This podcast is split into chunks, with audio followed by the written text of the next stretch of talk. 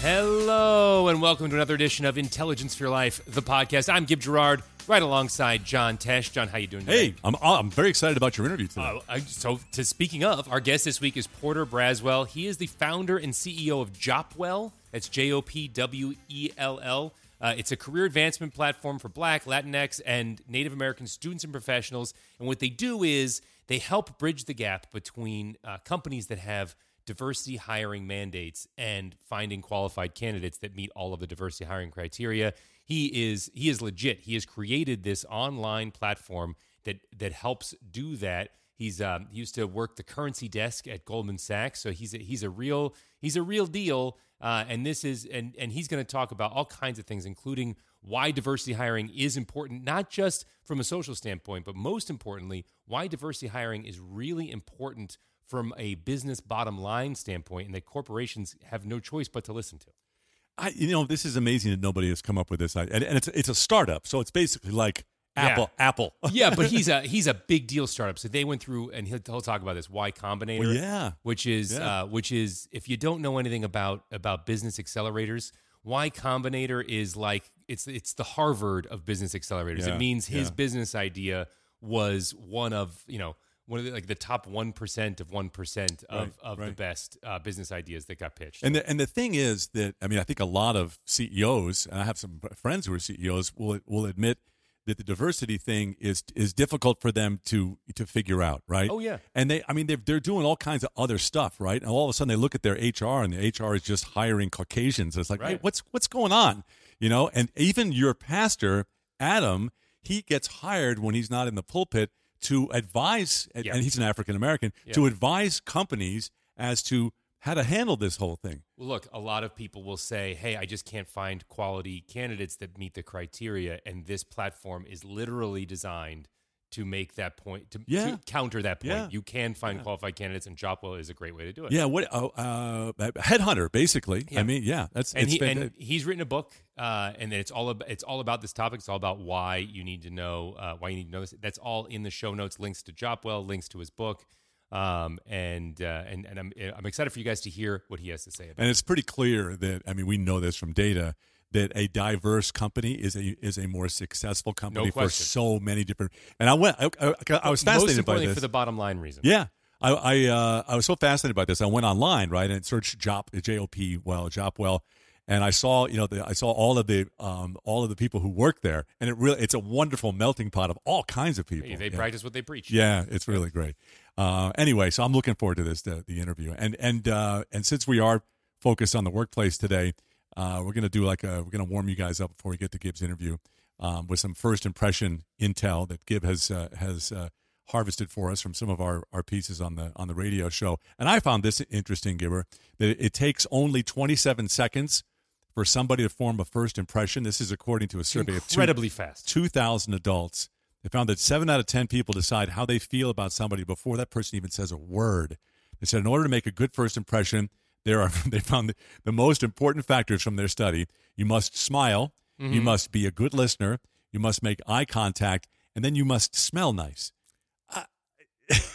How often now? How often does that stuff come up? How often does smell come up? I know we're just had a piece on it the other day about dating. Yes. Yeah. And you know what? we- We've also talked about this. Your your nose, the olfactory system, goes right into your brain. It is one of the most direct connections to your memory center in your brain, to the to the limbic system. It is it is direct. It's right into memories. It's why smells are so powerful in bringing back memories. When you when you smell your old house, right. my garage smells a lot like my grandfather's garage. Every time after I mow the lawn, about a like uh, after I fr- the, the lawn is freshly mown, about about 12 to 24 hours after that, it smells exactly like my grandmother's garage, my grandfather's garage, and I can just I can put myself back there every single time. It's great for your kids too. You know, I, I walked into your house the other day and I and I asked uh, asked your son, your two year old. I said, "Hey, what are you doing today?" And I figured he'd say, "You know, I'm playing with blocks or something." But he's so, he's so unbelievably smart. He goes, "I'm helping Daddy with the grass." I said, "Oh, okay, Yeah. yeah." I went to make sure you were you, you were uh, it was the green the green grass. I was concerned hey for a minute. hey yeah, now. yeah, yeah. Uh, also, hey, from this uh, study, apparently confidence is also a big thing in this 27 seconds that you have to form a first impression. 83% of those surveyed said they're more likely to feel good about a person who seems confident and comfortable with themselves. Uh, but again, 27 seconds for somebody to form a first impression. And look, this works for this works for sales. It works for going in for a, an interview, and it also works for dating. People make their first impression whether they're going to date you again, uh, work with you again, hire you. All about that. It happens in 27 seconds, which is incredible. And as far as the confidence thing goes, a lot of people struggle with this because what they with where they err is towards cockiness. And cockiness and confidence Yeah, are not the same thing. Cockiness is it it smells like fake confidence. It smells like you're compensating for something. Confidence is much quieter and uh, and much much more subtle than cockiness. Cockiness comes uh, across poorly. I saw something decades ago that had such a big impression on me, and you can see it if you if you go to YouTube. Okay, and uh, it's the way it's the way I walk out on stage now, and it, it, it helps me beat stage fright. It's the way I walk into a meeting now, if if, if there's enough enough room, because I'm a large guy. But just take a look at some old episodes of the David Letterman show. Watch how when they David Letterman, watch how he walks out. You've never seen an entertainer walk out to his stage the way he does. Really? It's it's it's. I have to go back and look. Striding with purpose, and you just get the feeling that it's gonna be a great show. Here it it's happening. Yeah, it's happening. it's you're, confidence. You're you're Yeah. watching the right show right now. Right, right, right. Hey, one more, uh, one more quick uh, uh, tip before we get to the interview is uh, uh, apparently right now, Gibber is the right time to look for work because hiring managers they are into it right now. This comes from Monster.com. You know they have uh, a pipeline to everything. Oh, yeah. So they say they see more. Recruiters say they see more action in January than any other time. Uh, and the reasons they give us are first of all, let's listen to this. Most of us spend our holidays with friends and family, right? We're reminiscing about the past. We're considering our future. We also, at the dinner table, end up answering a whole bunch of questions once we travel to see our family. Yeah. Hey, how are things? How's your job? Are you are you happy in your job? Right. So it makes makes us more likely to think, ah, you know, maybe I'm not. Maybe it's a change. Yeah. So our jobs are a huge part of who we are. It's often the first thing we decide to change.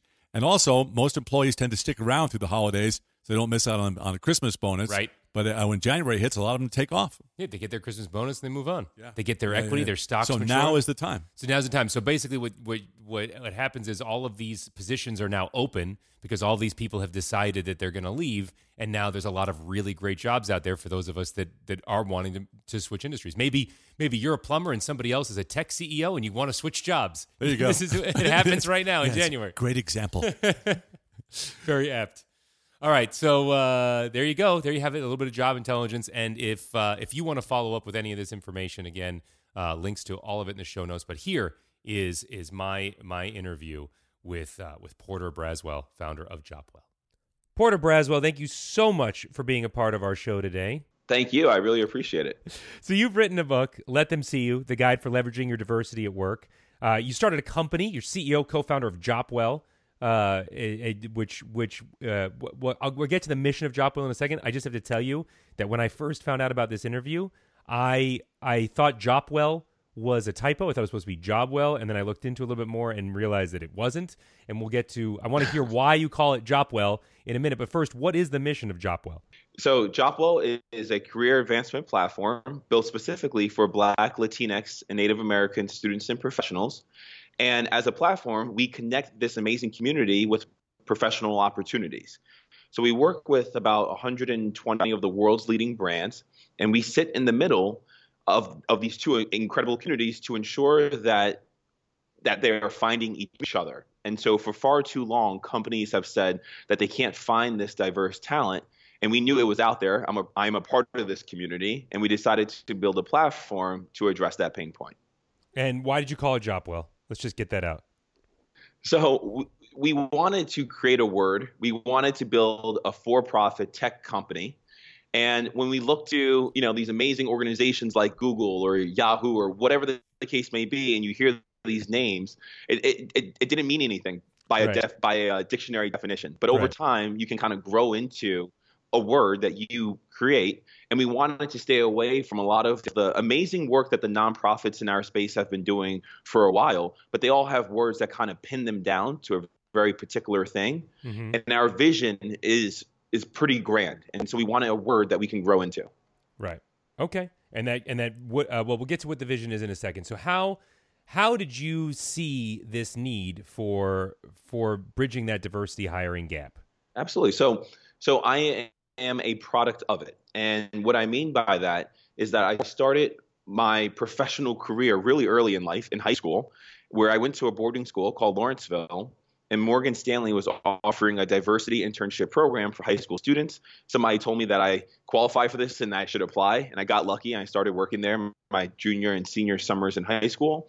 I went on to Yale and I played basketball there. And recognizing I wasn't going to the NBA, I decided to work in the summers and and stayed working in finance through a variety of different internship programs and opportunities, um, and spent three summers interning at Goldman Sachs, all via diversity initiatives. And I started my career there. And I was there for three years buying and selling currencies. And while that was my day to day job, I would still assist with diversity recruiting efforts because I was passionate about it mm-hmm. and, and, and I was a product of it. And so I, I saw I saw that despite not not Goldman Sachs, but a lot of organizations, regardless of the size of the company or the type of industry that they're in, that while they knew the value of having a more diverse workforce, they didn't have a very efficient way to go about it. And therefore, I decided to build the, platform with my co founder to address that pain point. D- despite the fact that you were the product of, of what I would assume was a good process, or was it, were there problems with the process that got you to where you are? Yeah, so I was very fortunate to be to to have access to the process that I that I fell into. Mm-hmm. What what troubled me is that I knew how rare that was.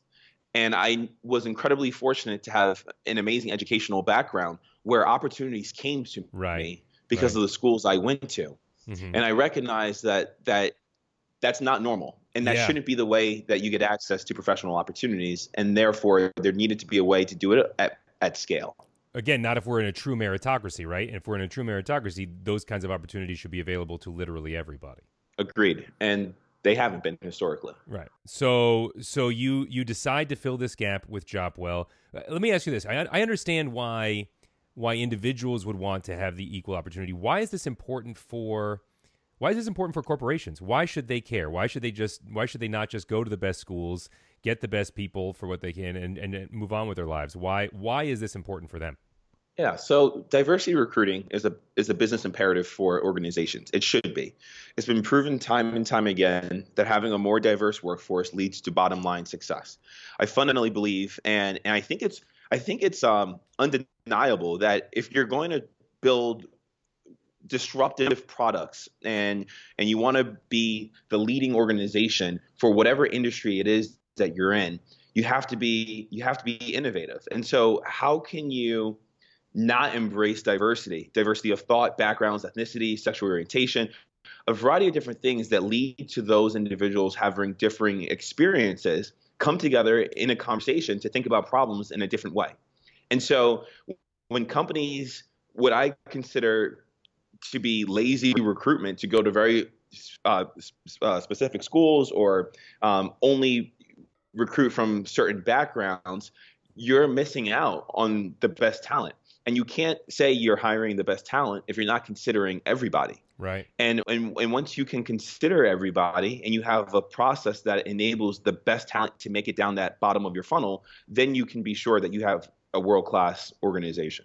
Spoken by the way, spoken like a true Goldman Sachs man to say, you know, it, it all all accounts for bottom line success. Aside from like the social imperatives, you you lead with the bottom line success, which which I like. Well, you know what? This that's for me. This is not a feel good story. It's right. it's it's it's good for business. Right. And I think that the conversation around diversity gets lost in this kind of charitable mindset. Right. And it it truly um, weakens the argument for why diversity is important.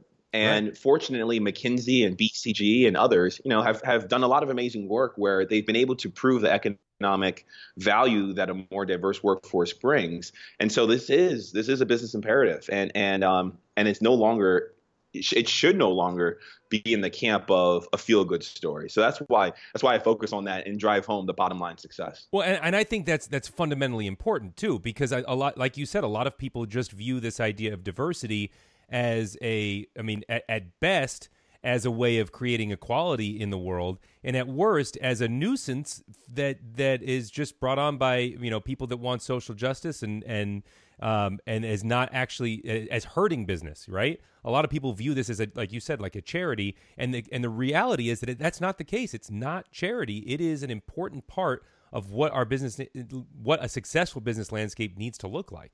A hundred percent. And and what's what's also um, obvious for those that are aware, the demographics are shifting. And so by sure. 2040, the majority of people in this country are going to be people of color. And so, it, you know, it's it's almost too late if you're starting now to start thinking about diversity initiatives. But the reality of it is that you're going to be servicing and and and, and truly interacting with a demographic that's shifting. So your workforce needs to reflect that. Right. Yeah. I, I think that's I think that's a that's a um, a fundamental reason that I, a lot of people are missing is that again, like you said, this idea of uh, our, our, workforces should look like the communities that they are working in. Right? They sh- our workforces should mimic the the client base um, and and if they don't, then you're missing you're missing then you're probably missing some potential client base or or a way of marketing um, and understanding your your your users that you wouldn't otherwise that you wouldn't otherwise get. Absolutely, hundred percent. Okay, so what is Jopwell's secret sauce? Why why is this not just a little tag that that gets sold to Monster or like a little search algorithm add-on that gets put into your LinkedIn profile? Why why does Jopwell need to exist? Why would you found a company, a tech-based company? uh, to solve this problem and not and not work with some of those bigger players? Yeah, it's it's it's because of what we were just discussing. This is a huge problem. There's 44 million Black, Latinx, and Native Americans in college or in the workforce that are looking for full-time opportunities. That's a big market, and if it's just thought of as an add-on or a feature of of another opportunity, then you're missing the people are missing the point. And and so it's a huge business opportunity to build a company that's entirely focused on this community. Mm-hmm. And that's why we've been able to find success because we can authentically um, connect and understand and engage with this audience that's becoming the, the what America's looking like. And so um, that's that's a powerful thing to be able to, to kind of harness the power of this community. And again, being from this community, I fully live it every single day. And so we're solving problems that I personally care about and that, that I personally experience. And so it's that's why we decided to build a business around that, around this particular demographic. And uh, uh now, corporate America is traditionally, you know, white shoe, white collar, white faced. How hard is it to get buy-in from some of these big corporations that they need they need to work on the other side with you? I understand the, uh, uh, the need, I guess, in the in the diverse communities um, the 44 million that you mentioned in that marketplace. But how do you get corporations to buy into this notion? Are, has that been hard? Absolutely. So that so that's actually why I wrote the book, Let Them See You. And the reason why I wrote the book is because while I educate the reader about what they can be doing as an individual to be their best professional self. And the book mm-hmm. is written to professionals of color. It's also written for what I call diversity champions, those those in the workforce that are not diverse, but they want to have more empathy and, and understanding for what their colleagues may be experiencing. And as a result of that, it's not enough just for people to be their best professional selves. The mm-hmm. organizations have to be able to build cultures that allow people to bring their authentic selves to work every day. And it's the diversity champions job to change the culture of the workforce because they're the majority. And that's exactly squarely re- the reason why I wrote the book and why the audience is really for professionals of color mm-hmm. and for diversity champions that may now fall underneath that umbrella.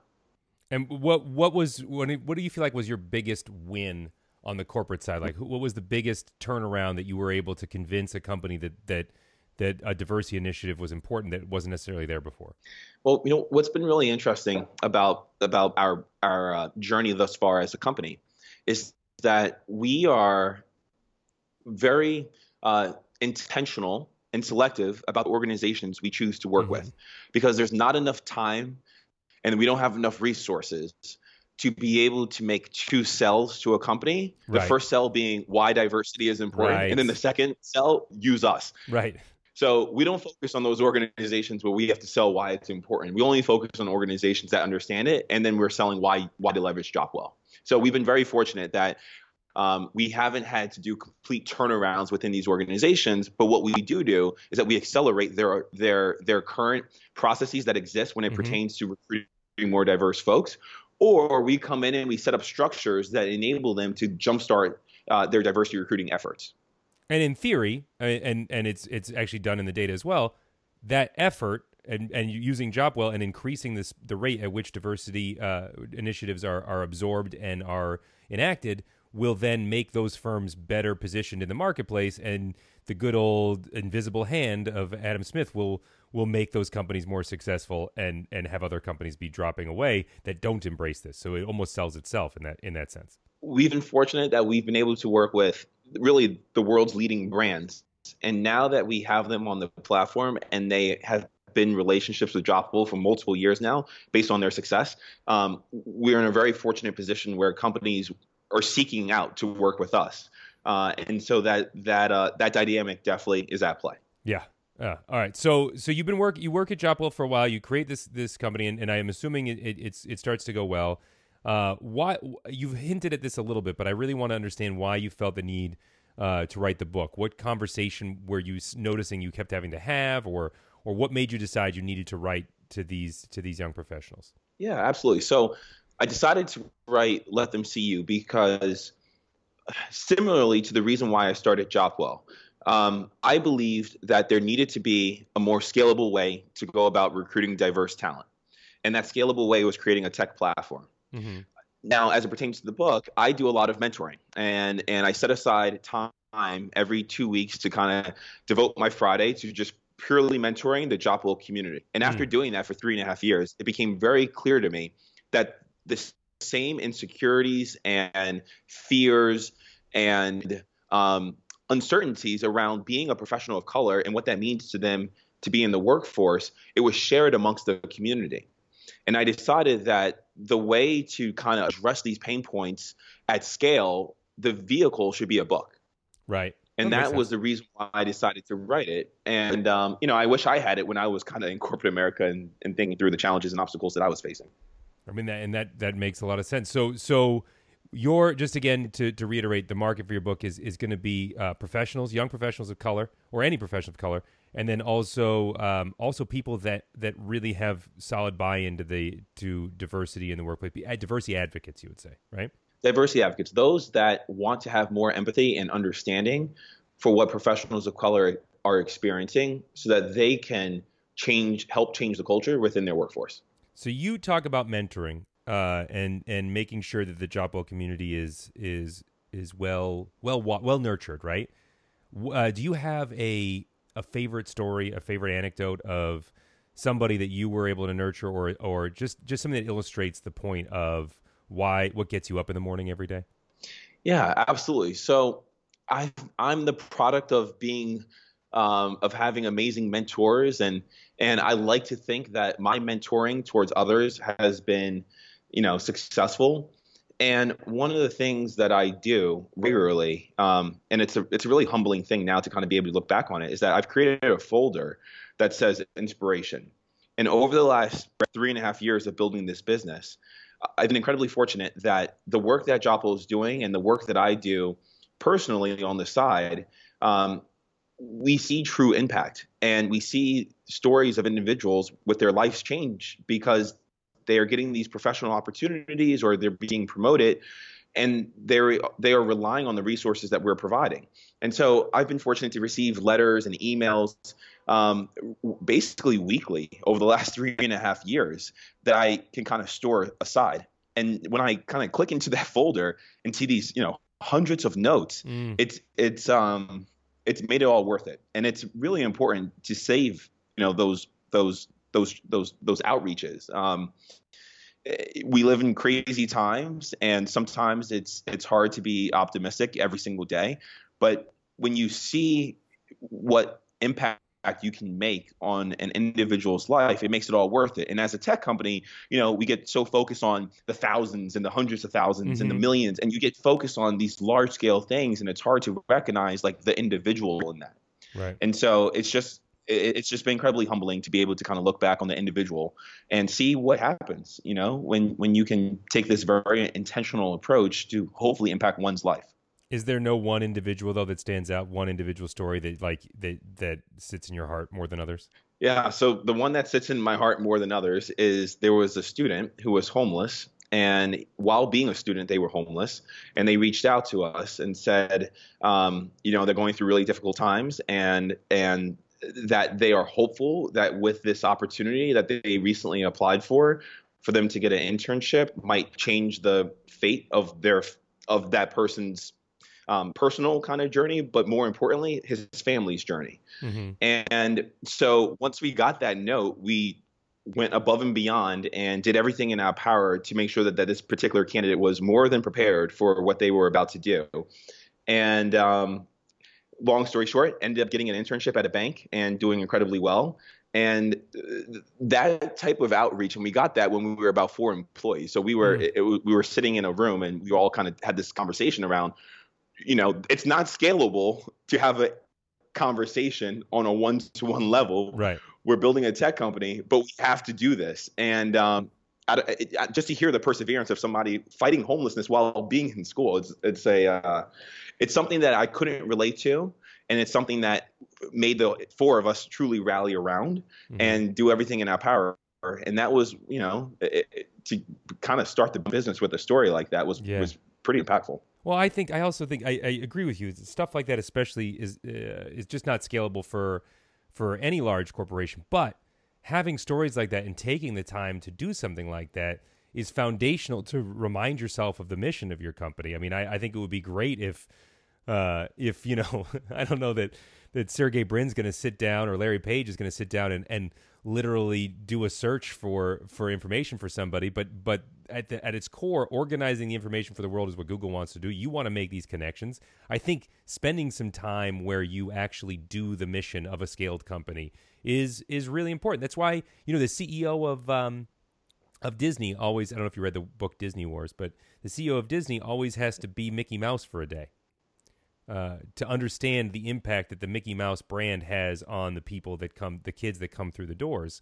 And I think yeah. a story like what you just mentioned is your version of being Mickey Mouse for the day for Disney. You know, is spending the time really Absolutely. engaging with who whom you're impacting. Well, we actually went through um, an accelerator program called Y Combinator, yeah. and their whole thesis uh, is not to do just things an that accelerator don't scale. program, the world's most famous business accelerator program, by the way.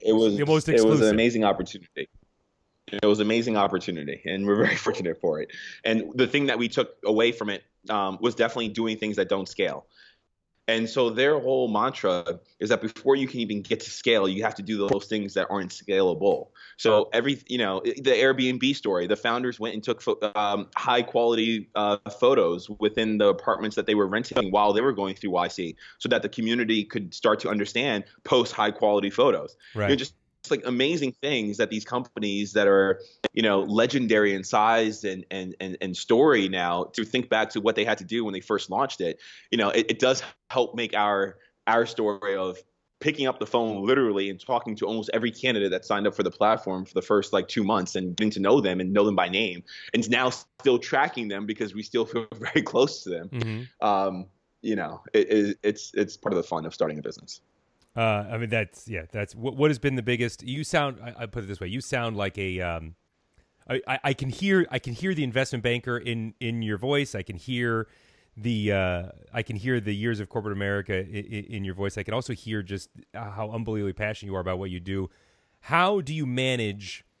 Starting a company is incredibly time consuming. How do you manage the time? Like, what is a day in your life like where where where you're starting a bit? You have this business. You're writing a book how do you manage your time? So take me through a typical uh, Porter Braswell day or week.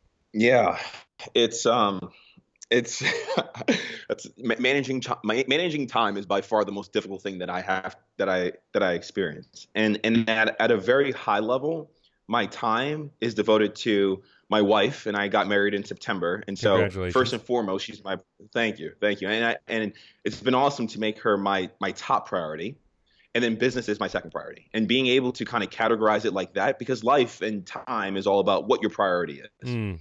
and so um, for me what that looks like is i wake up in the morning pretty early around generally around like six o'clock or so in the morning. And Um, my wife does a similar thing, and she's up and we'll either go to the gym or we'll stay in and kind of uh, turn on the TV and watch the news and just get our minds right for the day, have a conversation, um, and start the day together in some capacity. And I think that's really important thing. Um, I then generally take take my morning shower. That's where I do my best thinking, and I Right. really start to think through what I'm going to do for that day. I showers to me, I take two like showers to me are my favorite thing in the world. I agree, Uh, hundred percent. it's uh, and and it really helps me kind of uh, process and think through and be you know present for for what I'm going to have to do that day. Uh, get on the subway, come downtown. I'm listening to pretty um, soft music, just something that allows me to kind of again get my thoughts going, but but still kind of uh, not have to like hit the harsh reality of the day in, in my face. Have you Um, tried the Brain F- office, have you tried Brain FM? to- Have you tried Brain I have not. I need It's- to. I'm a big fan of it. They, they're not a sponsor, but I talk about them all the time. It is a, um, it's all of this music that is designed to give you different brain states. So their focus, they have like focus, meditation, relax, sleep, but their focus one is incredible and it gets you into flow. And you just have to listen for 15 to 30 minutes, um, and, it, and the effects last afterwards. So sometimes on my drive to work, I'll listen and get into focus and get into flow. And as soon as I get into work, I will be in flow. Just I'm just putting that out there. Check it out, brain.fm. That's awesome. I'm a big fan of it. But you talk about listening to soft music, it's it's basically just soft music. Keep going. So you get into work. I'll, I'll I'm going to check that out. I'm going to check that out. Um, so I get into work. Start I start going over my emails. Maybe that goes back to my corporate America days. I, I like having a clean inbox. I don't like Mhm. having things kind of linger over me. So go through my email, and then I just map out throughout the course of a day. I write down in this little journal what am I going to do today? What do I need to get done? And I prioritize it by what's going to make money. Hmm. And again, maybe it goes back to my to my corporate America days. That is hundred percent an iBanking uh, way of, of looking at Well, you know- prioritization. You know what? The way I look at it, but the way I look at it is that I fundamentally believe that in order to make impact, Jopwell has to make money. Totally. Because if we can't make money and keep the lights on, then we can't make the impact. So it's incredibly important f- for me to set the tone as the CEO Totally of agree. what's going to keep the lights on so that we can do our work. I, I, and so- yeah, I, I don't think that's am- I don't think that's immoral. I just I just think that's definitely like a, a lot of iBankers will say we do have a rubric for calculating value of people's time, and that rubric is money in, money out. That's an iBanking uh, iBanker's way of looking at it, and it's a very uh, stoic way of looking at it as well. But so keep going. Well, you know what? I, I've never done investment banking, so I have no idea. Oh, I'm, I- I'm going to take your word for that. But is it? But weren't you on a currency desk? That's very different. Being Oh, in the uh, would markets is incredibly different. I would put that under I would put that under the whole umbrella of iBanking. But sorry, yes, but you were I mean, uh, uh, you worked for an investment bank, but it just happened to be you just Correct, didn't do so- the actual iBanking. But still, but the culture is in you. so, the, the culture of, of getting things done um, uh, and and and and being accountable is basically how I've been able to map over and figure out how to build a business. And so it goes into the course of my day still. And then once I kind of write down, you know, the things of my priorities, then I just head down and I start grinding and getting them done. Mhm. Now I walk around the office. I do a lot of meetings.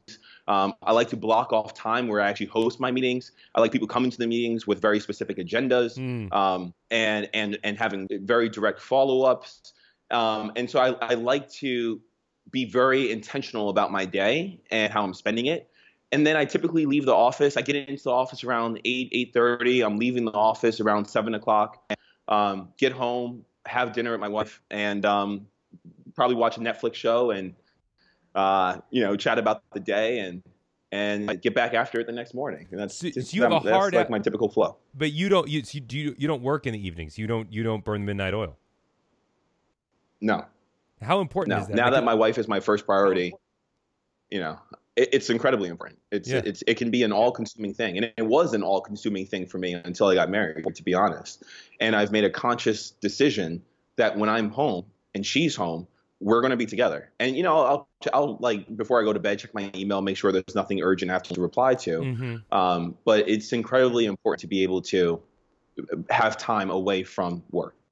where did you learn the compartmentalization skills that you're talking about because it sounds like each block of your time is very specifically oriented and and you try really hard to not let other things bleed into it so where, where did you learn those skills Yeah, I think it comes back to being an athlete. And so I grew up an athlete. I played basketball in you know Division One, and and for me, being a student athlete, you don't have time to waste on anything. Mm-hmm. You want to be a student. You want to be a great student. You want to be a great athlete. You want to go out and socialize.